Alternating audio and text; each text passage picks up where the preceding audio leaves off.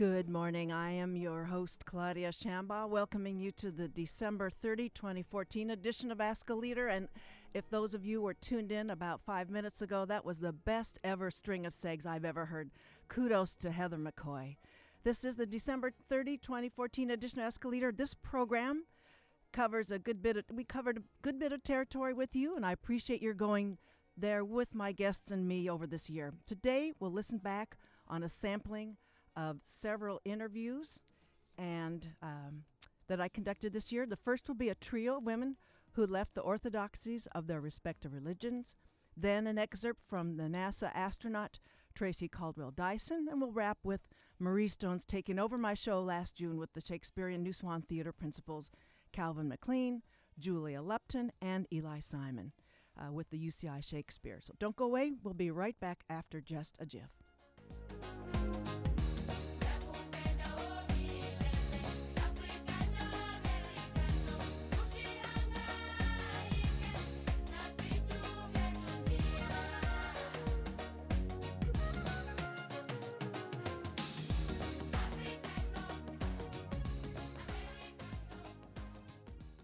Welcome back to the show. My first uh, excerpt for uh, the year 2014 is uh, from a show we did on September 30th.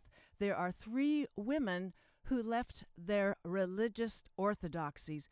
Heina Daddbhoy, who left Islam, Sarah Jones, who left evangelical uh, Christianity, and Chani Getter, Hasidic Judaism. And they we begin in mid interview here with um, these three women please uh, stay tuned for um, what I hope is a resumption of a really interesting conversation I had.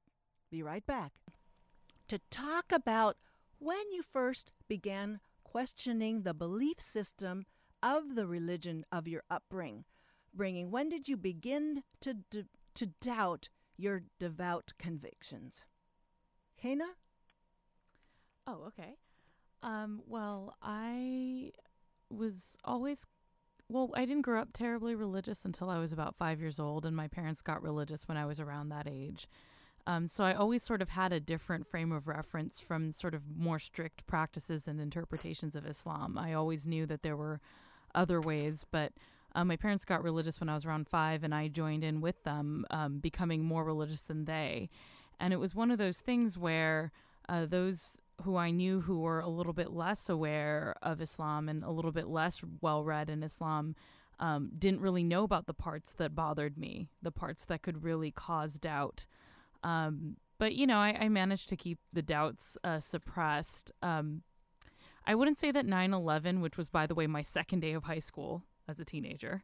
Oh. Um, hmm. Yeah, I, I, wouldn't say that it really caused me to doubt or leave Islam, but it did cause me to research it more because my peers who were non Muslims, I went to high school locally here, um, were asking me questions and they weren't being jerks about it or anything. They were just curious. And all that research led me to, to find out more and more. Uh, when I entered university here at UCI, I took uh, history of medieval philosophy and that was essentially at the time, I don't know if it's still taught the same way, it was centered around the writings of Augustine. And I realized that Christianity had a very similar basis for its theology as Islam did. And yet somehow they end up in completely different places. So for me, it was a matter of figuring out that other forms of, of, uh, of theism almost had the exact same logical basis, and yet somehow they end up not only on different sides of things, but killing each other over it. So that's really where my doubts, my serious doubts started. How about Sarah? Shall we go next to you?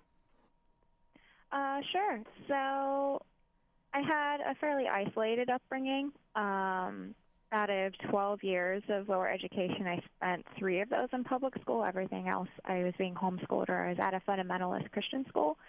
Um, so I wasn't exposed to a lot of information that could even feed doubts for a long time. But once I was um, starting around in junior high and high school, I did start to have some doubts. And by the time I entered college, which was a very conservative Christian school, I was at least deviating from the right wing politics that I had been raised with, um, favoring a more liberal and feminist interpretation of Christianity.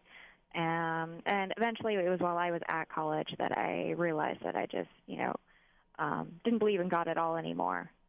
Well, one thing I want to backtrack a little bit is that in some of your writings uh, on your blogging and all that, you say that mm-hmm. it was, or it was in the New York Times coverage about you at Americans United for the Separation of Church and State uh, with the the Hobby Lobby uh, case that you're watching, is that you mm-hmm. were you were settling with what you thought was a reasonable kind of um, mm-hmm. religious uh, school, and so you were in you were there's a dynamism already in play here with your questioning um, in uh, your your faith.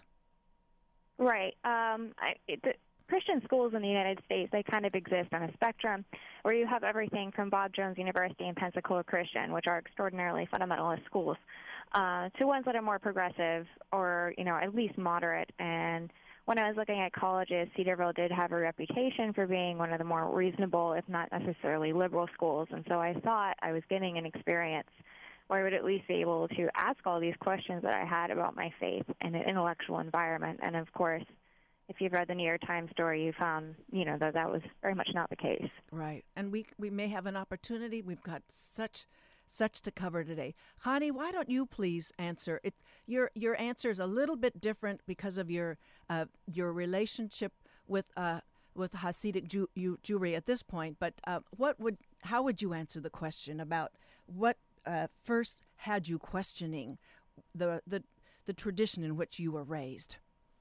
Um, so to answer that question, I would have to say that my marriage didn't work and there I was with three children and no education and no way to earn a living. And so when the system stopped working, I started questioning more than that because I grew up um, in a Hasidic environment. Very, we we go to, we basically have shtetls, which are like these little enclaves of people. Um, where I grew up, we had um, grocery stores that were separate, Hasidic, and hardware stores and dress shops, and we basically had a little village that was, you know, just the only people I saw were Hasidim, or different kind of Jews, which were like still all, all of them Orthodox in one form or another. And so the only thing that I really saw was different kind of Orthodoxy. I went to school 12 years, um, you know, my entire high school with the same kind of kids. We went through high school. We went from, you know, kindergarten through 12th grade in the same environment. Um, we had censored books. If we did read anything English, it was censored. English was my second language, um, and so my my my life was extremely insular, and I didn't know anything other than. And although even if I kind of felt maybe that I did not want to get married, which I didn't, um, I didn't know that there was an option not to, and I didn't really know how to say that. So at 17, my marriage was arranged. I met this young man once, and we were married. I was not taught anything about birth control, and so within 11 months, I had my son, and then two two daughters after that. Um, my marriage didn't work, and I had to leave. And so here I was, single mom at 23, um, and the system failed me a system that is there really to protect us and to take care of us and all of these other things that I was taught it would do, which it did when my mom had cancer. We received um, food was brought to our home. Um, my father doesn't drive, and so different people drove them into the hospital. There was always somebody, even people we didn't know. The community itself is built in a way that we were taken care of, and so, but then the system failed. Once the system failed, I began to question a lot more than that. Um, I questioned whether anything I did was had a purpose, whether the Torah, which is the Old Testament in, in English, um, whether that was real or true, or and what does that mean, and whether the interpretation that the rabbis had created through generations were real, and what does it mean even that it was real or not real, and how do we interpret text and all of that. And so I began to question everything simply because the system had failed me. Um, I do believe that there's a higher power that guides us. It's one of the reasons I chose to become an interfaith minister because I grew up in this enclave that I grew up in. Not only is it so insular, but there's this message that we receive, which is we're better than anybody else. And I didn't believe that, but it's the only thing I knew. And so when I, as I was leaving, um, and kind of trying to figure out what that meant, the more I learned, the more I realized, I believe what Hannah said was was that um, you know all of these traditions that we that we study or that people practice are really all based on so much of the same ideology. And so, what I've done in my life is incorporate all of these different traditions into my life in some form or another because I love tradition. I grew up with tremendous amount of ritual. I grew up with ritual from the morning, from the moment I woke up until the the moment I went to sleep. And there's this kind of saying that you might have heard, which is, you know, you can take the girl out of chassid town, like you can take the girl out of Anyway. Rockland, but you can't take Rockland out of the girl, right? And Right. so here I am, and I, I I've been built and raised with so much ritual in my life that I just love it. Um, I create different meanings for the rituals that I do. I do different rituals that I've done growing up, and yet I do some of the same. And our home is filled with ritual, some of which are Jewish and some of which are not. Um, and even the ones that are Jewish, perhaps we do in a different way. For example, uh, this past weekend was Rosh Hashanah, and Yes. we had a group of 20 people at our table. And so we did all of these different rituals and just created different meanings for them. So I think I'm still in the process of that. And yet at the same time, the moment I started questioning was the moment that um, was the moment that the system had failed me. I want to get Um, yes, Chani, and and Sarah. I would like for the two of you to to uh, talk to each other about the insularity in which you uh, were raised. I, Hannah had much more exposure. I think uh, there is a distinction for her from the two of you, but the insularity in uh, what where you were uh, uh, raised in what was expected of you, and like even to the extent Sarah, she's now doing homeschooling anonymous, but the homeschooling and those uh, fundamentalist Christian schools also had their own kind of insularity. So, uh, how, uh, what does Sarah, what uh, Chani is talking about, does that have some resonance with what your uh, early experience was and your your your questions that you were starting to have somehow in your insularity? Um, certainly to an extent. Uh, there are some obvious differences, I would say. Um, but just looking particularly at my early years when I was being homeschooled, I just I didn't see anyone who didn't belong to my family unless I was at church, and even then at church it was the same people over and over again, and that was maybe, you know, one to three times a week. That was it. So I have, you know, no pop culture references. I have, you know, I, I just the 90s is is not something I really experienced. I lived through it. I didn't experience it. Um, and as I got older and and started to move like towards a fundamentalist Christian school, and even eventually in public school, um, my experience of the outside world was always filtered through a very restrictive lens. Um, so it's taken quite a bit of adjustment to move past that insularity um, and just de- develop basic social skills and be able to, you know, kind of survive in mainstream academic and professional environments. Hannah, did you want to add I, something? I actually, um, I didn't mention this, but um, yeah, I, I think I may have been given the wrong impression of my background. Until high school, I was entirely religiously schooled, okay. including a year in London in a very strict all girls school.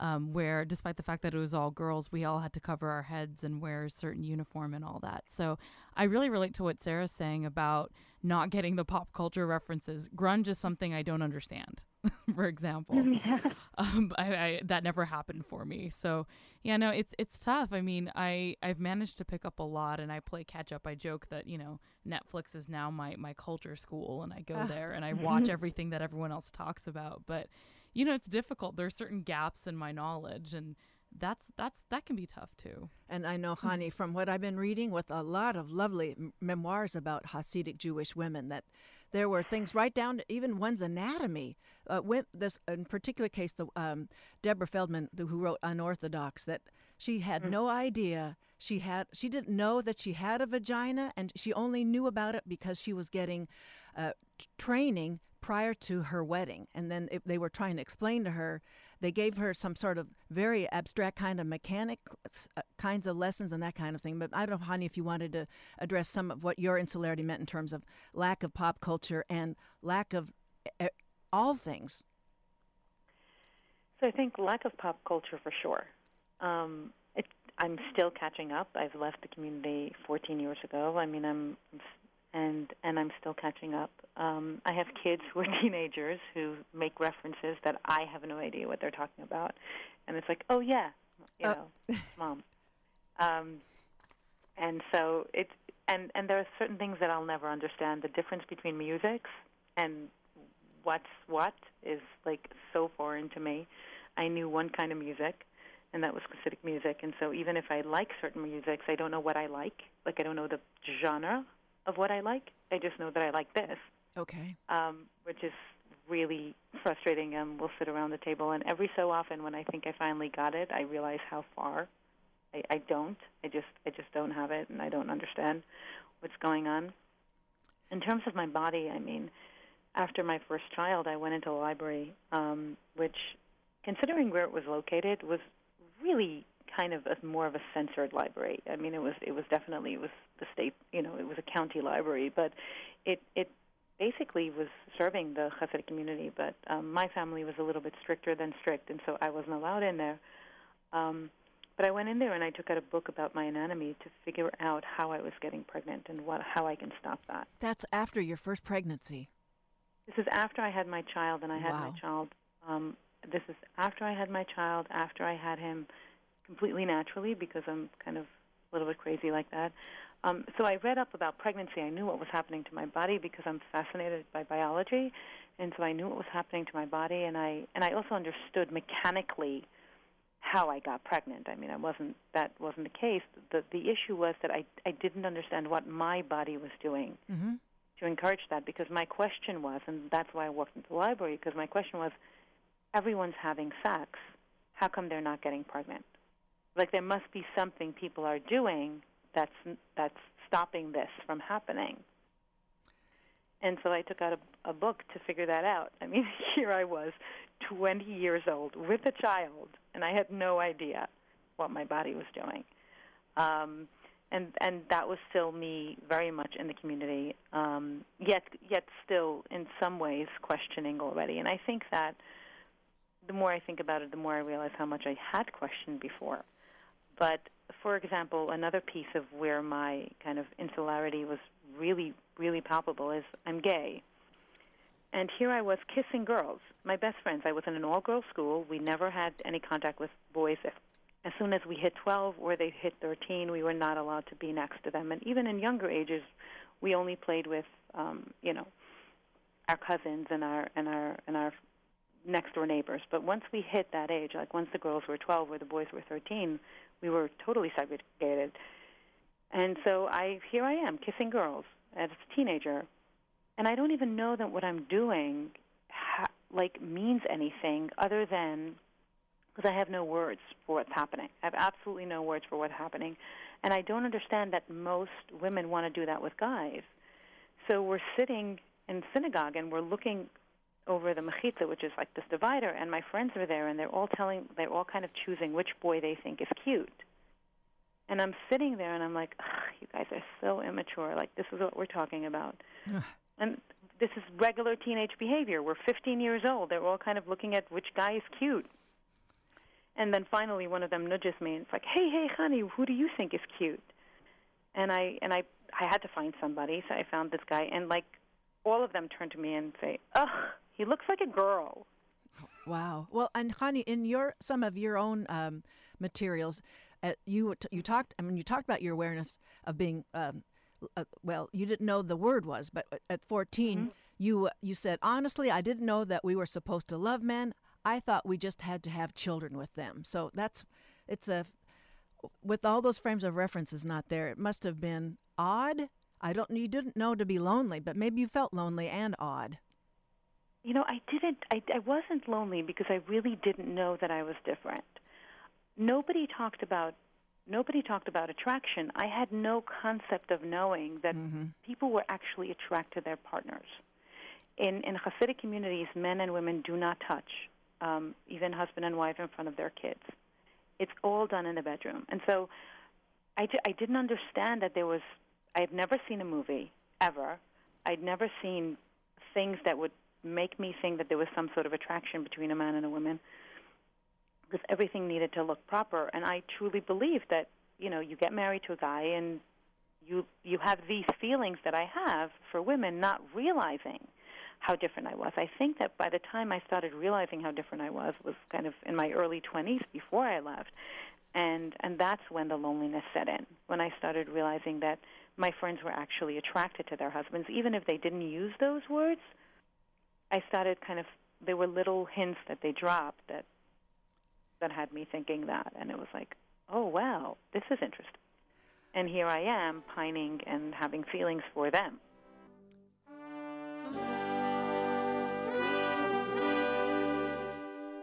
You're listening to excerpts from the year 2014 here on Ask a Leader.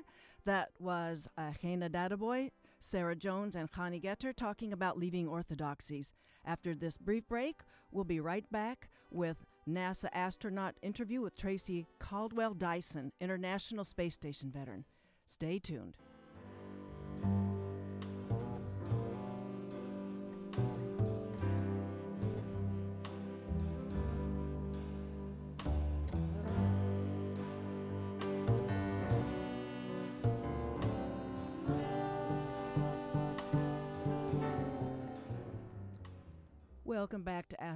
The second guest here, as I said, was is International Space Station NASA astronaut veteran Tracy Caldwell Dyson, who was uh, taking a postdoc, working on her postdoc here at UC Irvine in the chemistry department. And so uh, we start the interview with her talking about when she uh, first was notified that she received uh, a, an admission with the all prestigious NASA program. Here's the interview excerpt. Why don't we start with how you heard that you were accepted into the astronaut corps when you were at UCI back in 1998? Oh, that was an exciting day for me. Uh, I was in my office. I shared a small room with another postdoc, and I received a phone call, and it was from the back then the chief of the astronaut office, Ken Cockrell, and he uh, I had heard through other sources that if the chief of the office called you that it was uh, a sign that you made it in.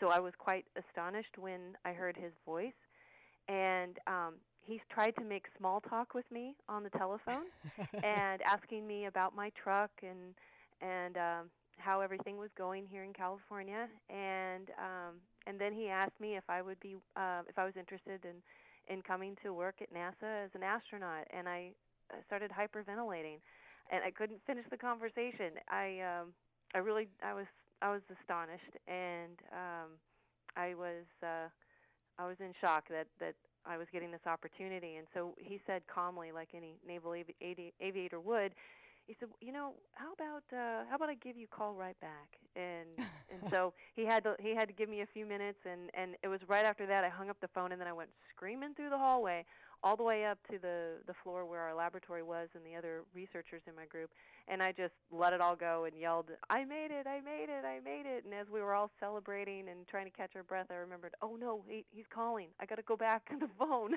right well they, to accept the job.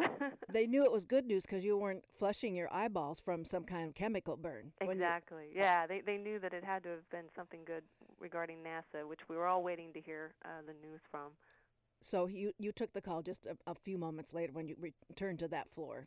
Absolutely, and and the funny part about that was after he um, after he gave me all of the details that I needed to know after accepting the position, he then said, "Well, oh, there's one more thing, Tracy. Oh? Uh, in 24 hours, there'll be a press release that will go out with your name and the rest of your classmates' names. And until then, we'd like you to limit the news to just your immediate family." And my jaw dropped because I had just ran through the the chemistry building screaming i made it i made it i made it and then all my my uh um rest of the group knew about it. And um he could sense something was was wrong and he said uh, i think it we're a little late. But i got the job still so.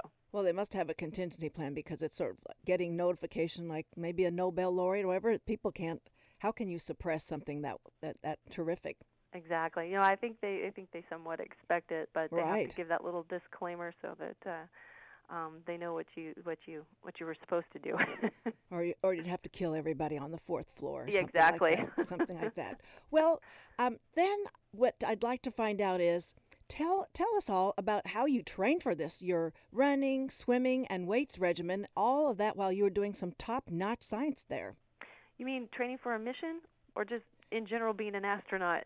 Training at, at the beginning while you're still working on your postdoc here. About, Oh yeah. So um, I knew that I knew. Well, I was interested in in uh, fitness and staying in shape anyway. But I knew that if I if I were to make it, that a lot of my job depended on my um, physical health and and strength. And so I uh, was no stranger to to to running, but um, I took it upon myself to ride my bike uh, to and from work every day, and that was no less than an eight mile bike ride um, in in one direction. So um, it was uh, a daily routine, and then I also um, uh, lifted weights there um, at the gym and uh, did quite a bit of running, especially down at the beach on weekends when I had the time.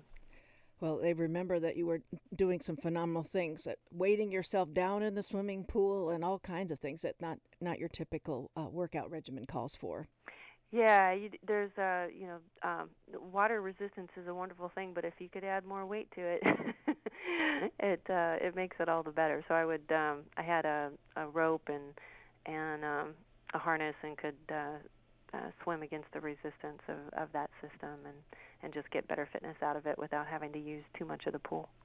Well, I know you'll, you'll talk a great deal more about uh, the training regimen at the, the at the Space Center. Uh, what I'm I'm interested in sort of stepping out of that a little bit about uh, what was happening, perhaps after the training. We we have here. I don't know if you had a chance to stop by at some point. UCI has worked on a prototype rowing machine for the space station, and I don't know at what point it was going to be transferred up to the space station. I don't think I'm not sure that it's up there. Have you seen? Um, some something of that prototype anywhere around uh, at Houston or uh, in Southern California. You know, I have not But it- actually. But I remember that it has a nice feature of working on the the muscles on the balls of your feet. Since I understand that uh, you're all famous with your atrophied muscles that post uh, how many months uh, at the space station in zero gravity that you're you just tip over. You don't have any muscles in your feet anymore. Well, if you weren't to do any exercise at all, then yes, it would definitely be the case. And we've learned so much from the beginning stages of our space station program to today, in in terms of that, that we have uh, improved the exercise equipment on board and and placed so much emphasis on that part of our well-being up there that it's actually producing a lot of great science in the Yes. in the process of making us more healthy for our return. But yes, if we weren't lifting weights or um, passively running on our treadmill, then um, the, the balls of our feet would not um, get much of a workout, or uh, the sensation that it requires to to hold yourself stable once you're back here on Earth, and all of your weight then is placed back on The the balls. the vestibular function that you talk about. Yeah. Oh, that's a completely different story. Um, there's really not much um, that you can do on orbit uh, during those six months to kind of prepare yourself for return of or, uh, return to Earth, where your vestibular system is concerned. But it does seem to be a, um, a phenomenon that uh, the more um, uh, uh, the more exposure you have to that environment, uh, the, the more readily your body adapts to it. So I was much more uh, adapted uh, to both uh, microgravity as well as coming back to Earth on my second flight as I was on my first. Wow. Well, and I and when you did return, how I mean, since bone density and muscle muscle tone and muscle mass are all heavily affected, were were you able to gain back your uh, in um, I don't know in a, on a number of fronts, uh, chemically, physiologically, uh, and, and anatomically though, uh, were you able to get your your bone density back to uh, what a thirty something, forty something would uh, expect to have?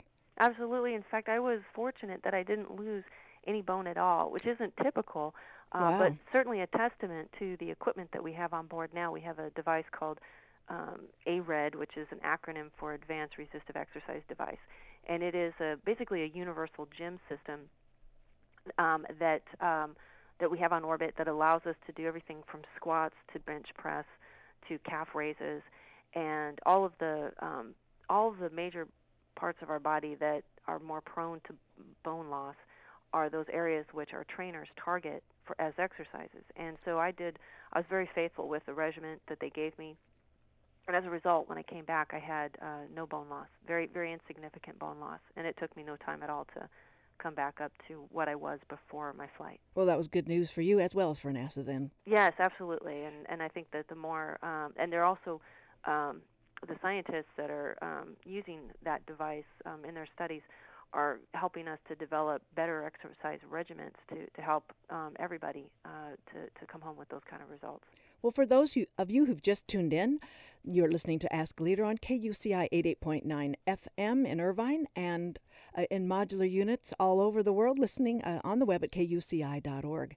My guest is Dr. Tracy Caldwell Dyson, NASA astronaut and International Space Station veteran, who will be speaking at the Beckman Center at in Irvine. We're talking about her her uh, physique and how it has was affected in microgravity and how were you, I guess you had to train too to be under constant vigilance. And so, what was that like that you're you were talking about in some other interviews? Uh, psychologists are checking in with you, and your your uh, your body's uh, physique is being monitored. What's that like? 176 days of being monitored. Oh well, it starts well before you launch into space. I'll tell you that much. Oh, sure. um, yeah, you're you're being monitored um, of during your training and even in the post-flight um, portion of your mission. So you kind of just get used to it after a while. Um, you during your entire um, training regiment, you're you're often in class with, and you're one person, but you have maybe five, six other people standing around, um, either watching how you're training or or your your mentality, your your well-being, mm-hmm, et cetera, mm-hmm. et cetera. So you it kind of just um, goes in the background of your of your consciousness, and you you just do your job anyway, and and you you're so well prepared that um, those are not no longer a distraction uh, to you. So I see. Well, um, and one uh, other questions I was checking out uh, around uh, were, uh, what fascinated me was sit practices like acupuncture, acupressure. Are some of those things becoming more incorporated to help maintain the astronaut's physical and mental condition? I wouldn't say as a rule it is. Um, many of us um, enjoy those uh, treatments, those modalities for um, improving our health or or um, you know just uh, keeping us in balance. Um, but it's certainly not something that is, uh, uh, I would say, instituted in our um, in our uh, healthcare in in the astronaut corps. No, it's not. Okay. No. So um, then I would like to know um, to the extent that you can say, shifting away from the uh, physical, mental um, c- conditioning and monitoring, to the extent you can tell us what portion of your mission would be considered classified, and uh, or could you break down what's um, what's yeah classified versus sort of the public domain that NASA can always put up on their website? Well, I would say, uh, gosh, the majority, I want to say 90, 99% of what I do on orbit um, as an astronaut aboard the space station is all um, public domain. Uh, there are, you know, my, my private life up there where I have um, private family conferences, private medical conferences.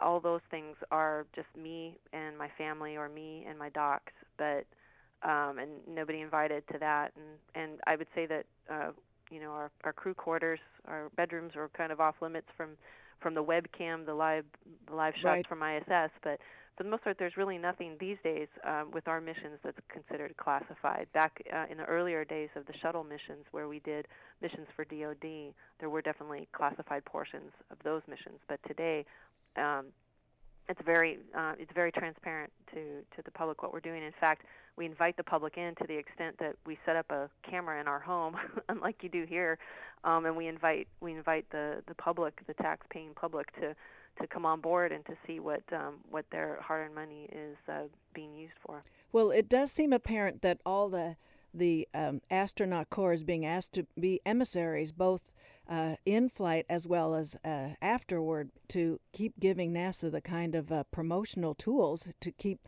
keep the funding. And that, that is actually one of the questions I wanted to know is um, uh, whether um, you have uh, your emissarial functions have changed as the like things like the federal funding uh, funds have been sequestered uh, in the last uh, budgetary cycle.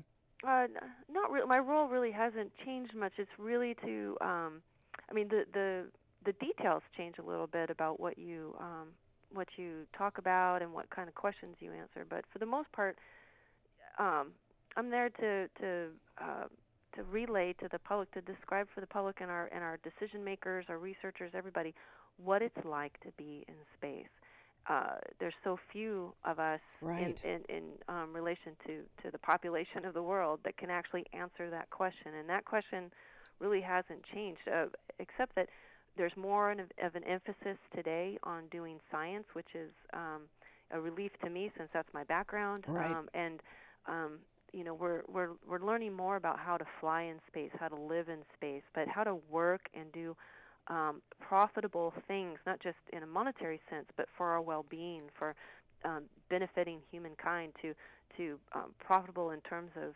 of of using our money money wisely to get from here to outside, um, you know, to to orbits beyond that of low Earth, um, just to to to to bring those details of how we can do that better um, is really, uh, I think, my role when I go out to the public and speak.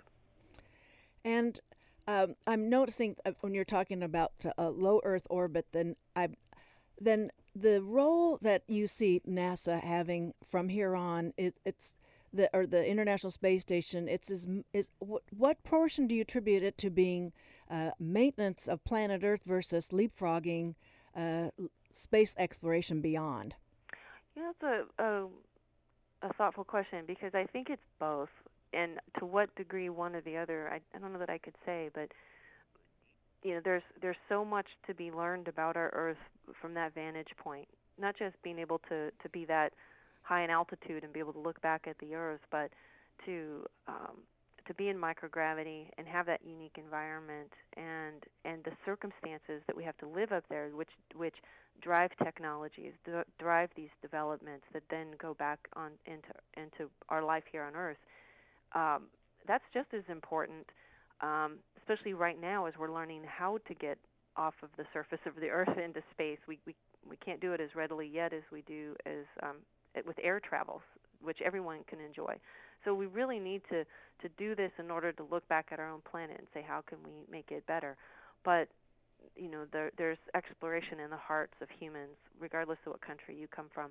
And in order to learn more about this single planet that we inhabit, we do need to get beyond um, our own atmosphere and to go explore those things. But we need to do it timely, and we need to do it, you know, with a lot of smarts. And that's why the ISS, the International Space Station, where it is today, is in the perfect location as we begin to learn more about how our bodies and materials and our technologies um, behave in this environment before we commit ourselves to going further than we're ready to go right now. Right, and uh, there are there's the subsequent International Space Station launches launches to the station are as they're contemplated. There that Scott Kelly's going to be up there for he'll be one of the first to be up there for a full year. So it's uh, are you in are you scheduled to go back up to the space station? Uh, right now, not that I know of. I'm busy um, at the moment um, uh, supporting the space station and teaching our uh, our newer astronauts um, uh, the the the ropes so that they can be prepared to go up there for their mission. And I'm also getting to spend some time with my husband.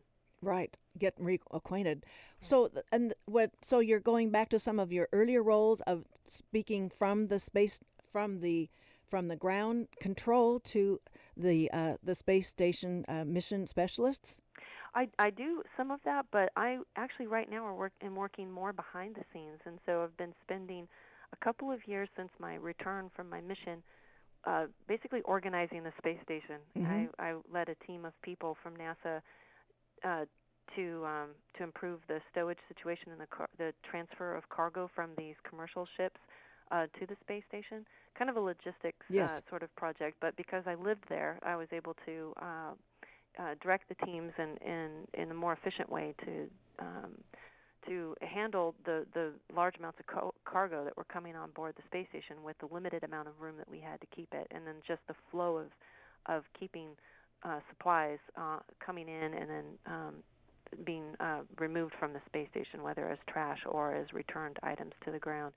And then we um, have a new set of uh, astronauts that have been selected, astronaut candidates as they're called right now. Yes. And they're going through all sorts of elementary um, phases of their training, and so I'm there to help them uh, right now, namely with uh, spacewalking. Uh, they're all getting geared up to do that general training, and um, I'm just helping to bring the experience I had from orbit uh, into uh, their training at the Neutral Buoyancy Lab in Houston. Well, with your 22 plus hours uh, in the in the spacewalking, you um, it's called the extravehicular activity, the EVAs. That you you will have a lot to tell them. And I, I um. So we'll go back to that. Um, I'm curious how um, you're mediating a lot of feelings when you realized there was a hazard going down in uh, that was in uh, let's see, not August. It was um, Yes. in August and uh, you in fact you were the one that detected that malfunction at the very be- at the very beginning of that. So you're you're sort of reconciling the kind of uh, i guess you're managing the dread because you're an astronaut and you're trained but you're also dealing with a, a like a lifetime opportunity for the uh, the extravehicular activity the spacewalk. So uh, that that must have been a lot and you take all that training to what uh, you can talk to men and women uh, astronaut candidates about uh, preparing. Yeah, that's uh, you know it's something that um, you know we never wish for bad things to happen on the space station, and uh, No. but we do. You know, we we live on a on a um, on a mechanical system, and so things are bound to break. Um, and um, we we spend so much of our time in training learning about the systems that make up the space station and how to respond to to most uh, emergencies. And and we don't train every um, you know response to every problem on board. So when when something does happen on board, such as when our pump module failed, it was um, it was nice to see the training for myself. It was nice to see the training kick in and Mhm. and uh, to have responded um, as uh, as quickly as I could, and then to work with the teams on the ground.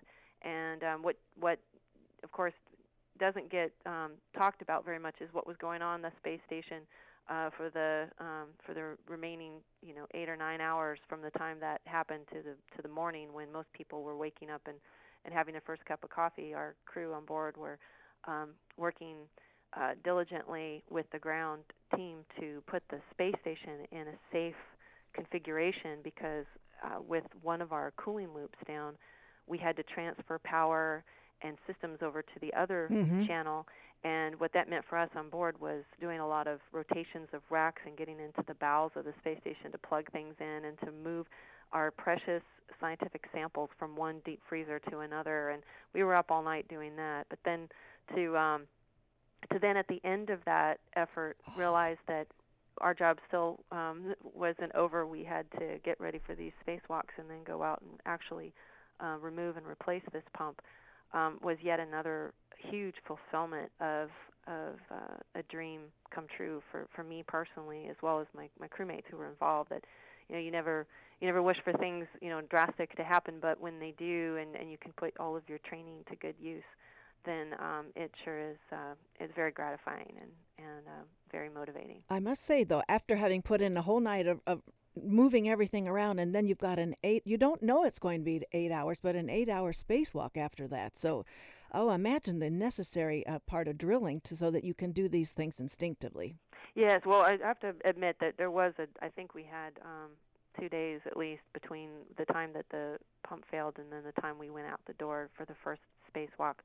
But um, so we did have a little bit of rest, um, but still your adrenaline's pumping, and, and all you can think about is the fact that if that other pump decides to go, then you- you're you, you've got no cooling to the space station kind of situation, and so um, you you no longer are um, thinking about being tired or hungry or anything like that. You're just looking to get the job done. Surviving. Wow, that's phenomenal. Well, I guess what I'd like to do is close with it's a really a, a, a very expansive question. Uh, Since your appointment nearly 16 years ago, Tracy, what changes in the space program stand out for you the most? Uh, whether it's collaborating with increasingly more countries that are contracting with the International Space Station, it's is there the, the privatization, the repertoire of activities that are undertaken, the the Chinese going it alone. What kinds of things stand out for you? Okay, you, you pretty much uh, said it all there. I think when I became an astronaut, when I was a when I was a postdoc, and I had uh, at Irvine, and I had submitted my application to NASA, and was at that time waiting to hear from them. I I never thought about um, the shuttle going away. I mean, I knew that I knew that the space station was being built, it was preparing to be launched, and that that was really what the new um, the new cast of astronauts would be uh, focused on. But I don't think that I never I ever really thought much about our shuttle, our precious shuttle system ever going away. And so I think that as I as I progressed in my career, having to say goodbye to to our shuttles, um, that was a that was a, a, a mo- monumental um, part of what I thought was going to be a long career. Having to say goodbye um, was rather emotional and surprising. And then I think uh, yes, definitely the the the realization of of um, our world cooperation, our international partners. That's watching that development throughout my career has been a really um, motivating part of the job. It was so difficult in the beginning, as as it is with any you know new roommate, basically.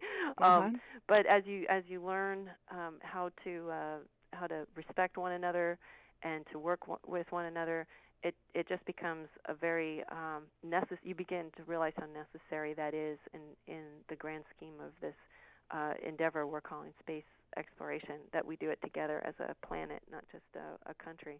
And then certainly, uh, most recently, it's been the commercialization of space and NASA's role in that. Um, you know, we we always talk about going to the Moon and Mars, um, and I guess that was the the necessary part about Thanks for staying with us. We'll be right back with Marrie Stone. Took over for my show with the Shakespearean principals of the uh, Swan Theater Summer Festival. We'll be right back.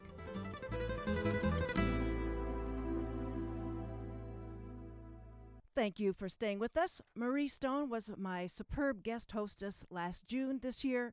She interviewed, respectively, the Shakespearean directors and scholars uh, Calvin MacLean, Eli Simon, and Julia Lupton to talk about the Romeo and Juliet and the. Uh, I'm trying to think now. It was uh, the Midsummer Night's Dream. Uh, oof, no, Merchant.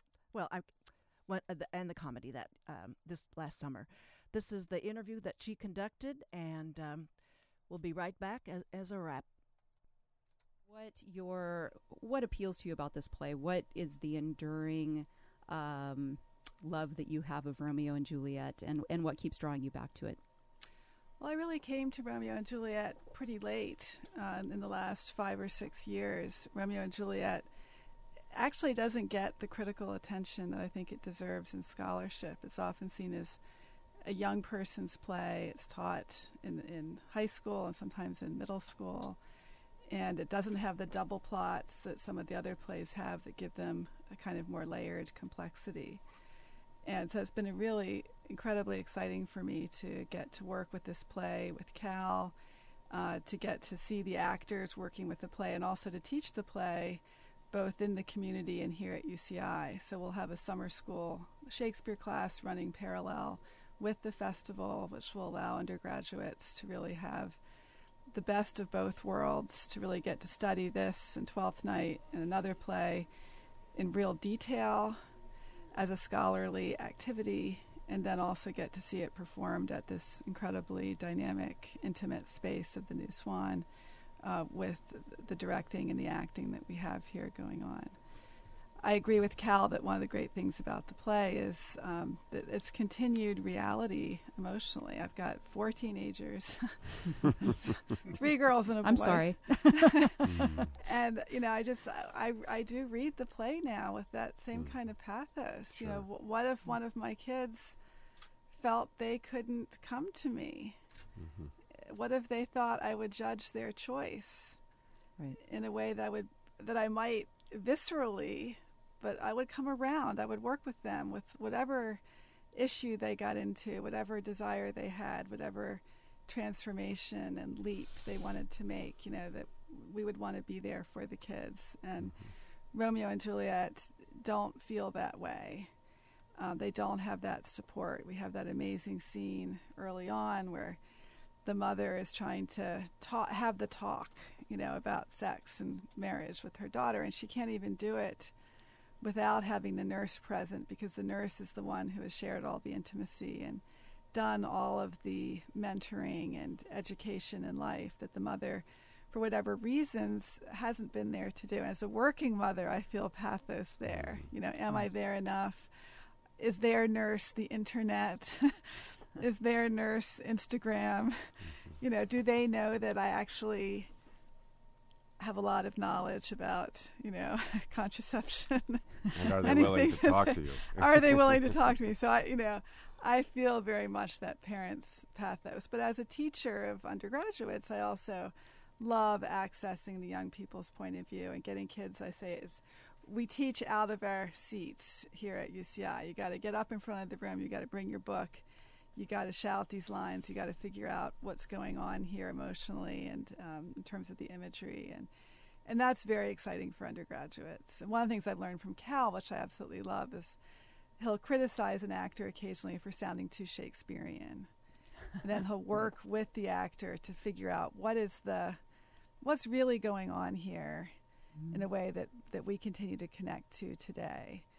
And I try to do that with my students too, and I think it's it really opens it up for them because they think Shakespeare is boring, is hard, is old, can't possibly connect to their lives. And what I think we try to do both in the classroom and in the theater is to show how incredibly fresh and real this work still is for their generation as well as for ours.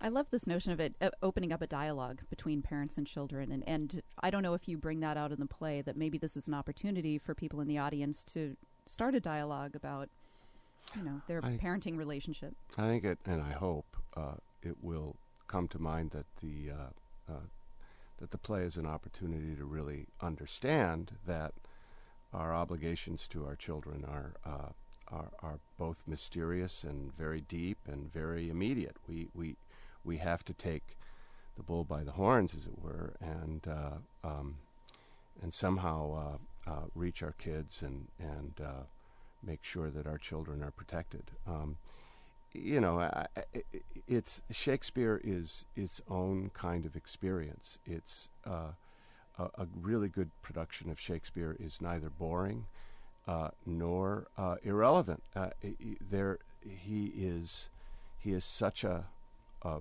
a master humanist. He is such a master psychologist. His his understanding of, of what it like what it is like to feel like a 14 year old or 15 year old or 16 year old or what it is like to feel like a king uh, uh, mm-hmm. at the end of one's life is unparalleled. It, it and it communicates um, in a good production. Um, you know, it kind of doesn't matter what it was, what it, what we think the productions were like back in the 16th century. Uh, the important thing is, is that they're here now, and uh, we are performing them on this particular stage. And uh, Shakespeare's incredible insight into the human condition. And our need for that insight is just the same as it now as it was in the in the 16th and the 17th centuries and and they still play they still reach you they still can move you they still make you laugh uh, and ultimately i think they still instruct you right right so let's talk about this stage. What makes this stage unique? What? Um, oh, uh, it's uh, great. It's it's.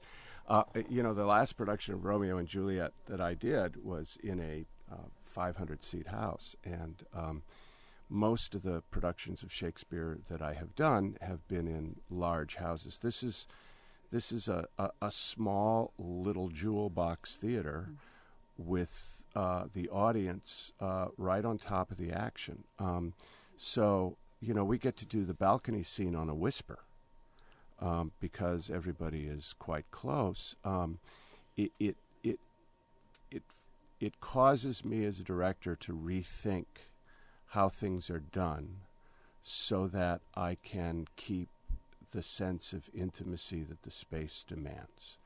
Um, but it also allows me to sort of explore the play in a different way than I, I would have or I did in a larger house that's, that sort of uh, suggests a larger world. This is a, a, this is an intimate space, and because of that, we really get to uh, uh s- sort of enact the intimate action.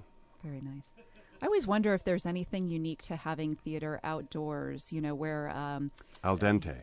yeah, right, right. Al fresco. Al fresco, I fresco. mean, yes, you're right. Al dente is, That's is the pasta. It's the pasta. Al fresco, thank you.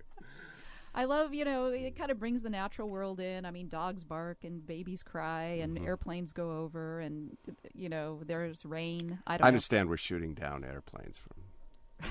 Not really. We'll be having drones patrolling. That's right. But of That course, dared Sha- to cross the, Shakespeare's uh, original theaters were, Were open outdoors, air. I mean, Yeah, some were. of the plays were performed indoors in in court situations in private homes, and ultimately he had a private theater that was indoors. But Mm-hmm. the the he was really shaped by theaters like the New Swan, and that's part of the the vision for Eli.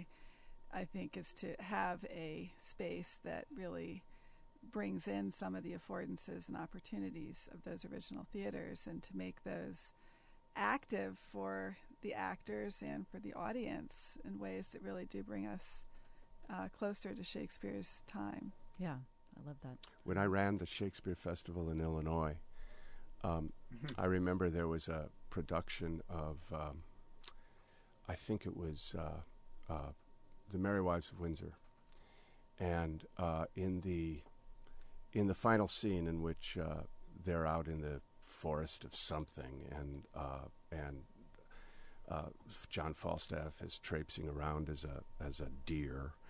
Um, this very light drizzle wasn't a rain. It was a bare. It was like a cloud moved uh, onto the theater and made everything shine uh, with this uh, with this moisture, and it truly was the most beautiful thing I've ever seen. Um, uh, to have that scene played in in that. Uh, and then there are other stories that are not quite so, in which the weather was not quite so cooperative.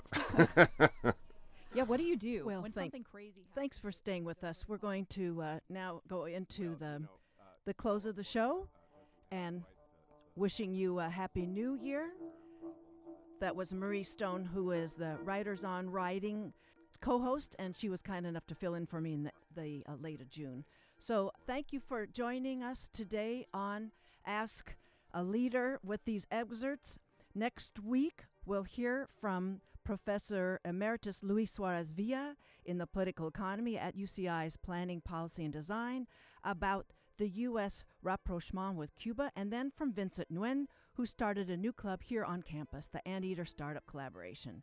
I'll talk with you next week.